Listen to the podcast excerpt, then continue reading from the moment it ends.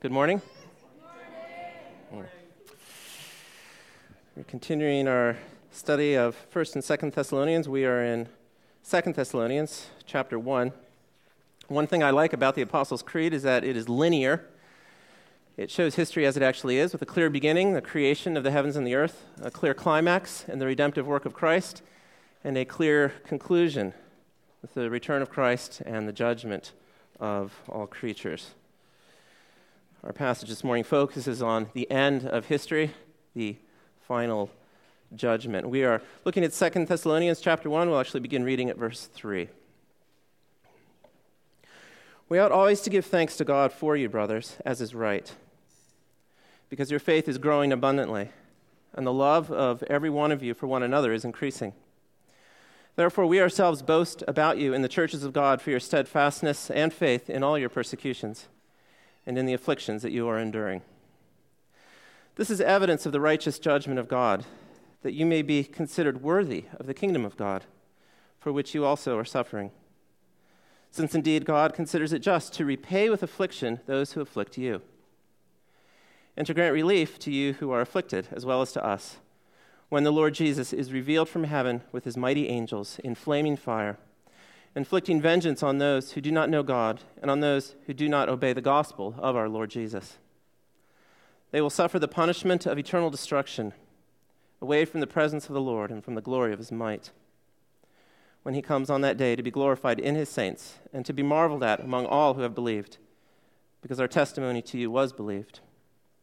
To this end, we always pray for you, that our God may make you worthy of his calling and may fulfill every resolve for good and every work of faith by his power, so that the name of our Lord Jesus may be glorified in you and you in him, according to the grace of our God and the Lord Jesus Christ. I remember once after a funeral, uh, a woman asking me about the various passages that have been read during the funeral. She was confused. She heard uh, some of the passages refer to uh, the dead person going to heaven, and uh, other passages referring to a resurrection of the dead. And she asked me, well, which is it? Do you go to heaven or do you get raised from the dead? It was a very good question. So, uh, beginning our study of this passage, just like to review what actually happens to people when they die. Uh, assuming that uh, Jesus has not yet returned uh, when you die, that is a reasonable assumption, given the fact that up to this point, every person in human history has in fact died before the return of Christ. Uh, this is what happens uh, you die, and immediately you go where? You go before God in judgment. All right? He judges you, and he makes a decision heaven or hell. Okay? If it's heaven, you're received into the presence of the Lord. If it's hell, uh, you are then cast into hell. And you are there in heaven or in hell for how long? Not forever. Heaven's temporary. That's right, until Christ returns. When Christ returns, what we call Judgment Day, uh, all this stuff happens on that day. Uh, uh, believers and unbelievers alike are raised from the dead. Uh, believers are caught up in the air to meet the Lord. Of course, we turn around and come right back down for the, the great and final judgment of, uh, of all creatures. Uh, God does away with the old heavens and earth and creates a new heaven and a new earth. And what happens to everybody on that day? It's a, you get judged all over again, and the people who were in heaven, what happens to them then? That's right. They live forever in the new, the new earth, in their new bodies with Christ. And the people who were in hell get dumped into a lake of fire. Which, uh, and now the, both the people in the new earth and the people in that lake of fire now have bodies. And so the people who were in hell end up in a place even worse than hell. And the people who were in heaven end up in a place even better than heaven. Uh, just uh, allow me to make a, a few comments on uh, a couple of those things. The moment you die and you get judged by God, I've seen so many movies over the years that show a life after death. Okay? And uh, it's not uncommon for there to be some sort of judgment. Obviously, it's not God doing the judging, but some people go to the happy place and some people go to the not so happy place, whatever. Um, but whatever, uh, whatever movie it is, the, the, basic division is that which people go to heaven and which people go to the, the not so happy place. Yes, that's right. The good people go to heaven and the, and the bad people go to wherever they go. All right, is, is sort of Hollywood's answer to this. Just to remind you, I realize you already know this, but just a reminder that is not how God judges people, because in God's eyes, are, is any person good? No. And God, of course, does not use human standards of good and evil in judging us. It says in um, verse 8 that uh, those who end up uh, on the wrong end of God's judgment are judged thus because they do not know God and do not obey the gospel of our Lord Jesus. let me just say also uh, on the, the final judgment, uh, this is a Reformed church. If, if you believe that there are like two second comings, well, okay, I love you. And yes, I love you just as much, but we do not believe there are two second comings. We don't believe that Jesus sort of comes and raptures people away, and then there's all this time, and then he comes again. We just sort of believe that all the end time events happen uh, on that same day, on Judgment Day. All right, so that is, that is what happens to you after you die, assuming Christ hasn't returned yet. Now, you'll recall that uh, I've discussed repeatedly the difference between evangelical and liberal churches. Uh, you'll recall that uh, an evangelical church believes that the Bible is inerrant, meaning without error. A liberal church teaches the opposite, that the Bible is full of mistakes and cannot be trusted. About half of the Protestant churches in America are liberal, about half evangelical. Now, that is, a, of course, an overly simplistic division of all the Protestant churches in America. In reality, uh, there's a spectrum or a continuum. You've got churches that uh, believe in inerrancy, you've got churches that, wow, okay, there's way off the deep end, okay? But uh, in, in, practice, you've got churches in between. And, and there's, a, there's a growing body sort of somewhere in the middle that is called neo evangelicalism. Neo evangelicalism. And uh, a neo evangelical church retains many of the outward trappings of an evangelical church. The worship looks like the worship in an evangelical church, they use the same language. Uh, but you start going there, and stuff starts hitting you a little funny. And one of the main differences between an evangelical church like this and a neo evangelical one is, of course, their view of the doctrine of hell. View of the doctrine of hell. A liberal church, of course, would teach there's no such thing as hell. Uh, we believe that hell is a place of conscious, everlasting punishment. A neo evangelical church, you don't actually have to learn that, by the way, okay? Just, you know, there's just sort of this wishy washy middle group there, okay? This, this wishy washy middle group is wishy washy about the doctrine of hell. Okay, they don't say it doesn't exist, but they're also not really willing to clearly define what hell is. If you look with me, please, at verse 9 in particular, talking about those whom God does send to hell, it says they will suffer the punishment of eternal destruction away from the presence of the Lord and from the glory of his might. Now, I'm going to ask a rhetorical question. I don't want you to raise your hand. But how many of you ever heard of hell defined this way a separation from God? You don't have to raise your hand. Okay? Separation from God. The reason I'm not asking you to raise your hand is because uh, I strongly disagree with that definition of hell. And indeed, that definition is kind of a, a warning bell, buzzer, I don't know. When I hear that, uh, I start to wonder. Okay? Because uh, in a neo evangelical church, they define hell as separation from God, and then they leave it at that, and they, they don't actually define what separation from God uh, means or is. They sort of let the listener decide for themselves what separation from God is. And basically, what they're trying to do is escape the idea that the people in hell suffer conscious, everlasting pain. Okay, they're trying to uh, sort of introduce this idea that maybe, maybe some people just sort of cease to exist. It's called annihilationism. Or maybe they're not in heaven, but they're not necessarily totally unhappy either. They're just in a different place, separate from God. I, uh, I strongly disagree with that uh, definition of hell. Uh, are the people in hell separate from God? They are. But what do we mean by separate? Is God in hell? Yes, God is everywhere. God is everywhere in hell just as much as in heaven. Let me uh, try to explain it this way. Can a husband and wife be separated and still be physically in the same room? Yes. Okay, that is the sort of separation that people in hell are experiencing. They are covenantally separate from God. Can, can a husband and wife be divorced and still be in the same room? Yes. Okay, and again, that's, that's what the people in hell are experiencing. They are divorced from God. Okay, but uh, commonly a divorced couple, who's the last person they actually want to be with? Okay, it's the person they're divorced from, all right? And that is exactly what makes hell so horrible. Why is hell so bad? Because, because God is there. Okay, and it's the last person in the world that the people who are divorced from him want to be around. God is what makes heaven so amazing. God is what makes hell so horrible. As Jonathan Edwards, famous American Reformed theologian, said, God is the flames of hell. God is the flames of hell. All those cartoons with little demons poking people, you know, forget it. Okay, they're too busy burning, okay?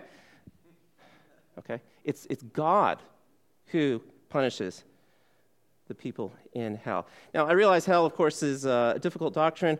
Uh, it's not an easy one to discuss. I'm sorry, I'm not crying. I, I, read this one famous guy once. He said, Don't you dare ever preach about hell without crying.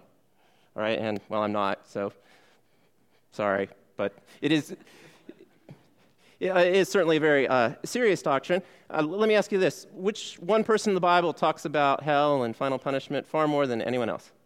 Jesus, that's right. Let's look at some examples of Jesus' teaching on this. If you would turn back with me to Matthew chapter 5.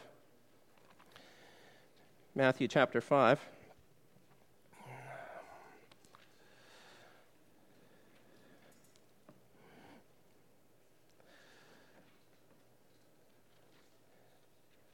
Matthew chapter 5, beginning at verse 29.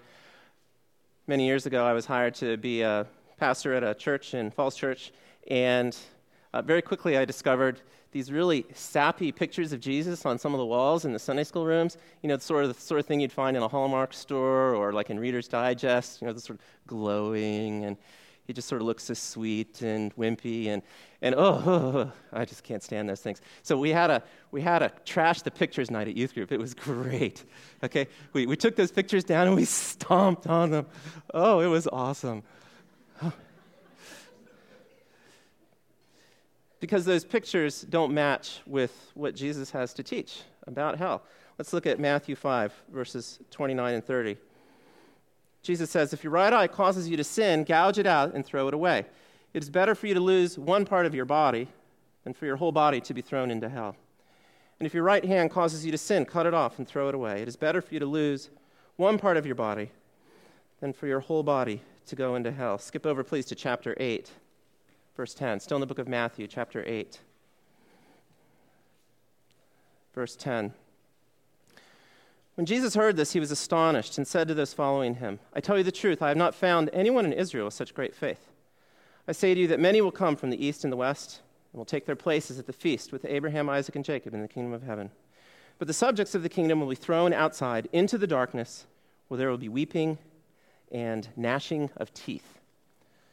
Please turn to chapter 10, verse 28.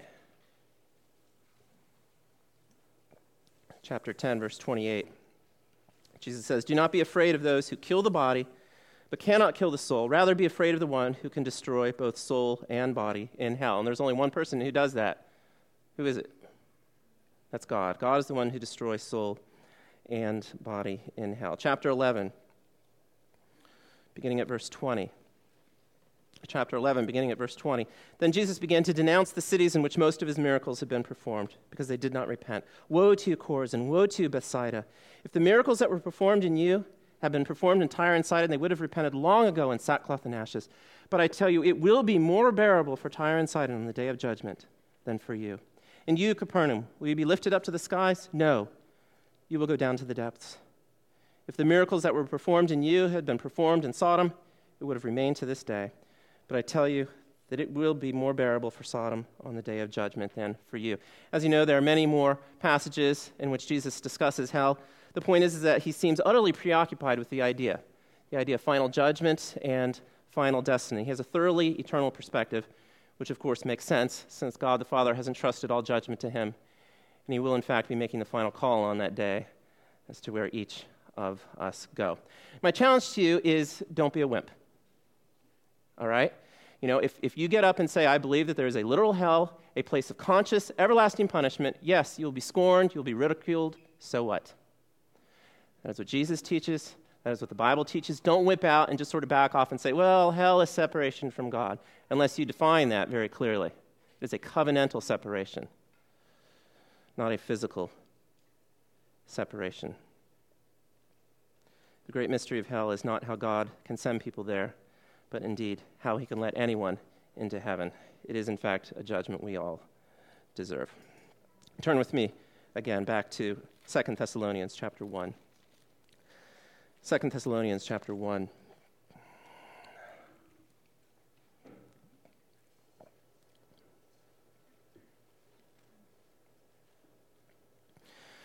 The Bible defines justice as getting what you deserve.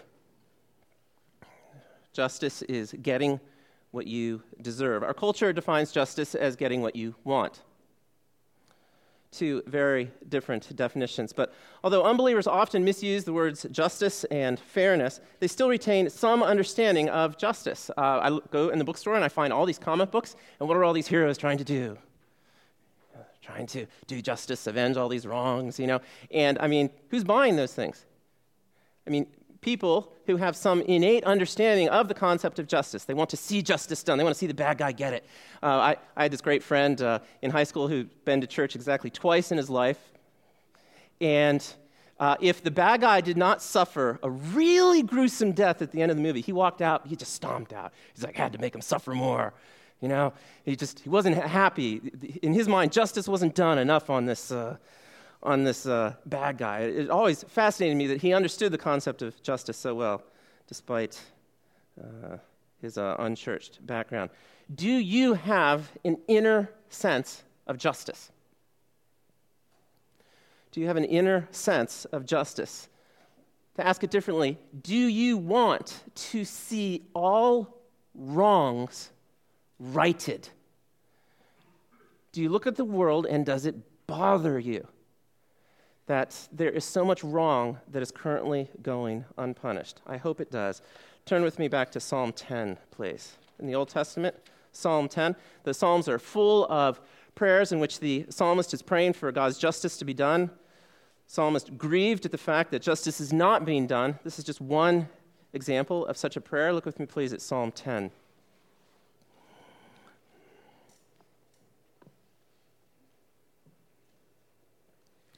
The psalmist prays, Why, O Lord, do you stand far off? Why do you hide yourself in times of trouble? And then in verses 2 through 10, he discusses a wicked man who's going about all of his wickedness, killing, hurting.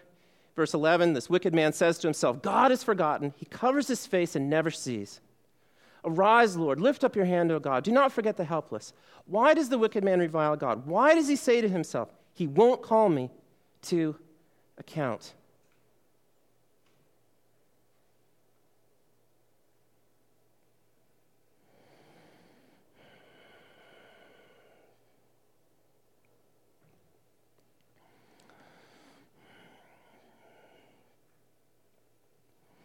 Whether you're a believer or unbeliever here this morning, it's part of being made in the image of God. This desire for justice, this longing to see wrongs righted.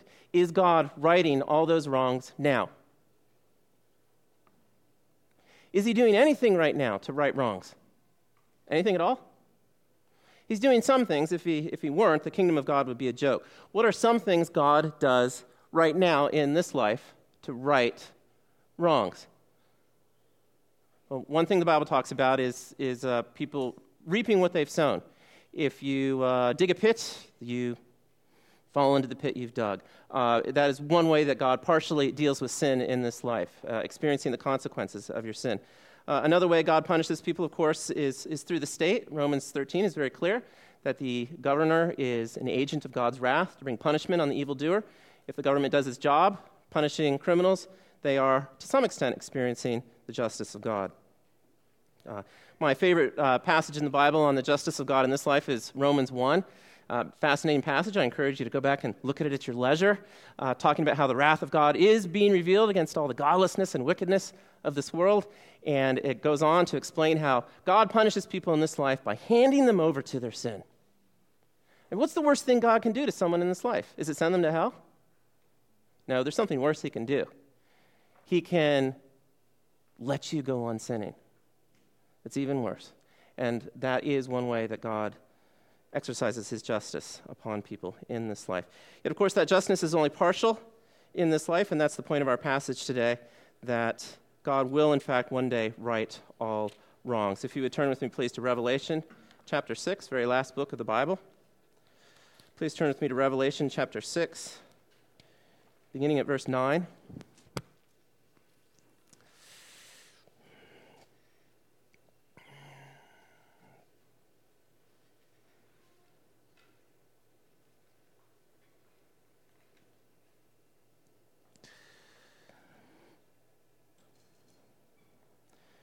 We see how saints who've gone ahead of us in heaven pray. Revelation 6, beginning at verse 9. When he opened the fifth seal, I saw under the altar the souls of those who had been slain for the word of God and for the witness they had borne.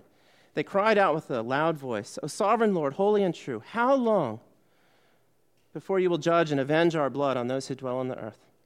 Then they were each given a white robe and told to rest a little longer until the number of their fellow servants and their brothers should be complete, who were to be killed as they themselves had been.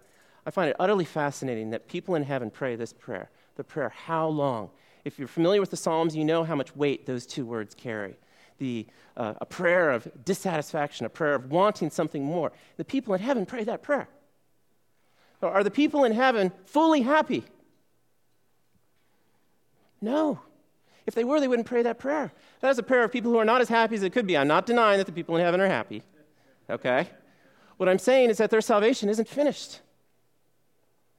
It's not finished. They pray this prayer How long, O Lord, till you avenge the blood of your servants?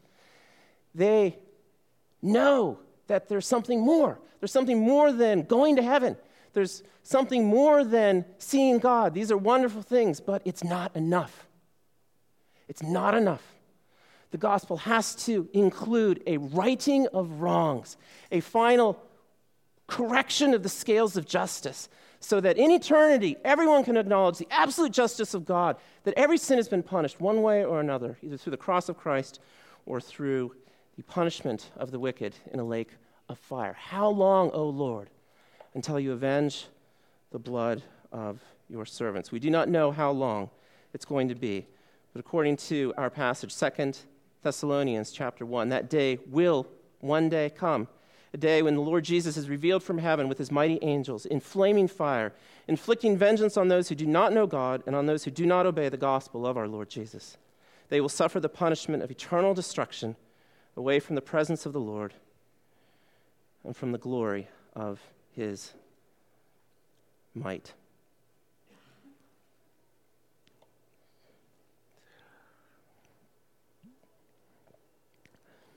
I've had the privilege of being friends with a great many uh, people who are not yet Christians. And uh, one thing that I've noticed that many of them believe is that uh, God's judgment is somehow unjust or wrong. They do not like God's judgment. They deny his right to judge in the first place. They don't like it that he uses his own standards for judging. They don't like it that God cannot be bribed, no matter how many good works you attempt or religious rituals you perform. They do not like it that God judges us according to what we do rather than according to our intentions. They do not like it that God offers no second chances after you die. They think the punishment is too harsh, and they can't stand the only way out of that judgment that God has provided. Is the judgment of God just? That is actually one of the main purposes of this passage here that Paul is trying to defend the justice of God in his judgment. If you look with me back at verse 5, it says, This is the evidence of the righteous judgment of God, or that God's judgment is just, that you may be considered worthy of the kingdom of God, for which you also are suffering, since indeed God considers it just. And if you skip over to uh, verse 11, to this end we always pray for you that our God may make you worthy of his calling. Twice that word worthy appears. Uh, it's very dangerous verses. Uh, certainly, upon initial reading of them, it makes it sound like you, of course, earn your salvation through your own merit. Uh,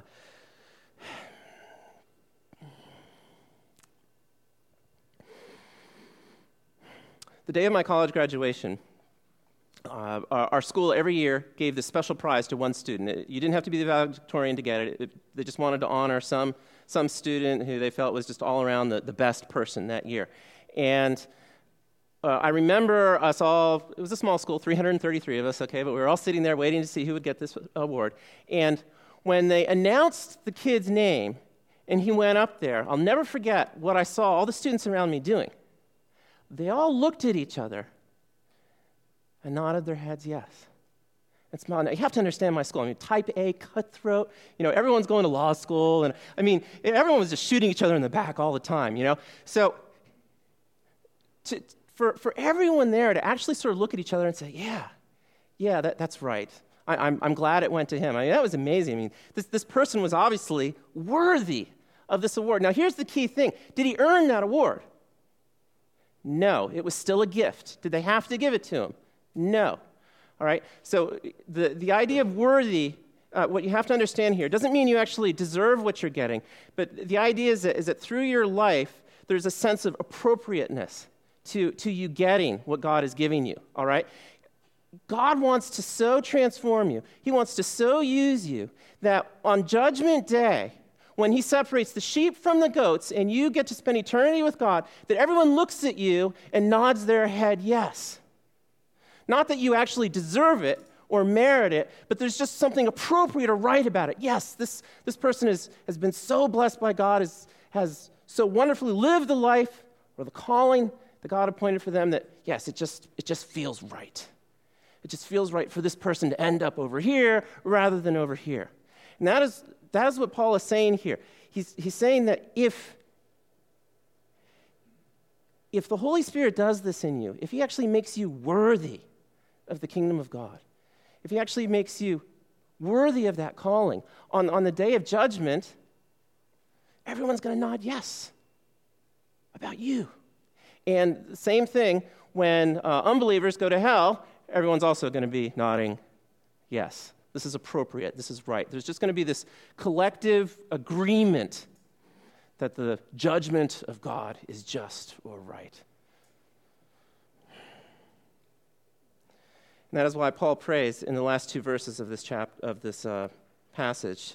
To this end, we always pray for you, that our God may make you worthy of his calling and may fulfill every resolve for good and every work of faith by his power, so that the name of our Lord Jesus may be glorified in you and you in him, according to the grace of our God and of the Lord Jesus Christ. This is Paul's vision for you. Since you know you're going to stand before the judgment seat of Christ one day, he wants the Holy Spirit to so transform you, to so make you into a person fruitful in every good work, steadfast in love and in faith, that everyone's sense of justice is pleased with you being found in Christ on that day.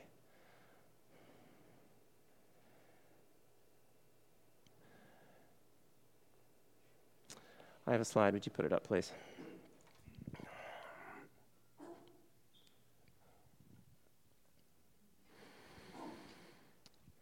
This is from the Westminster Confession of Faith. The bodies of men after death return to dust and seek corruption but their souls, which neither die nor sleep, having an immortal subsistence, immediately return to God who gave them.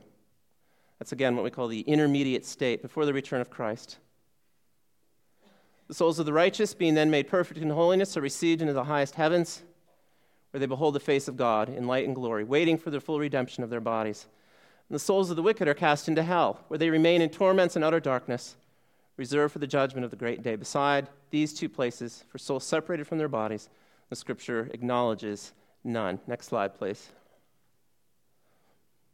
God has appointed a day wherein he will judge the world in righteousness by Jesus Christ, to whom all power and judgment is given of the Father, in which day not only the apostate angels shall be judged, but likewise all persons that have lived upon earth shall appear before the tribunal of Christ, to give an account of their thoughts, words, and deeds, and to receive according to what they have done in the body, whether good or evil. Thank you. You can turn that off.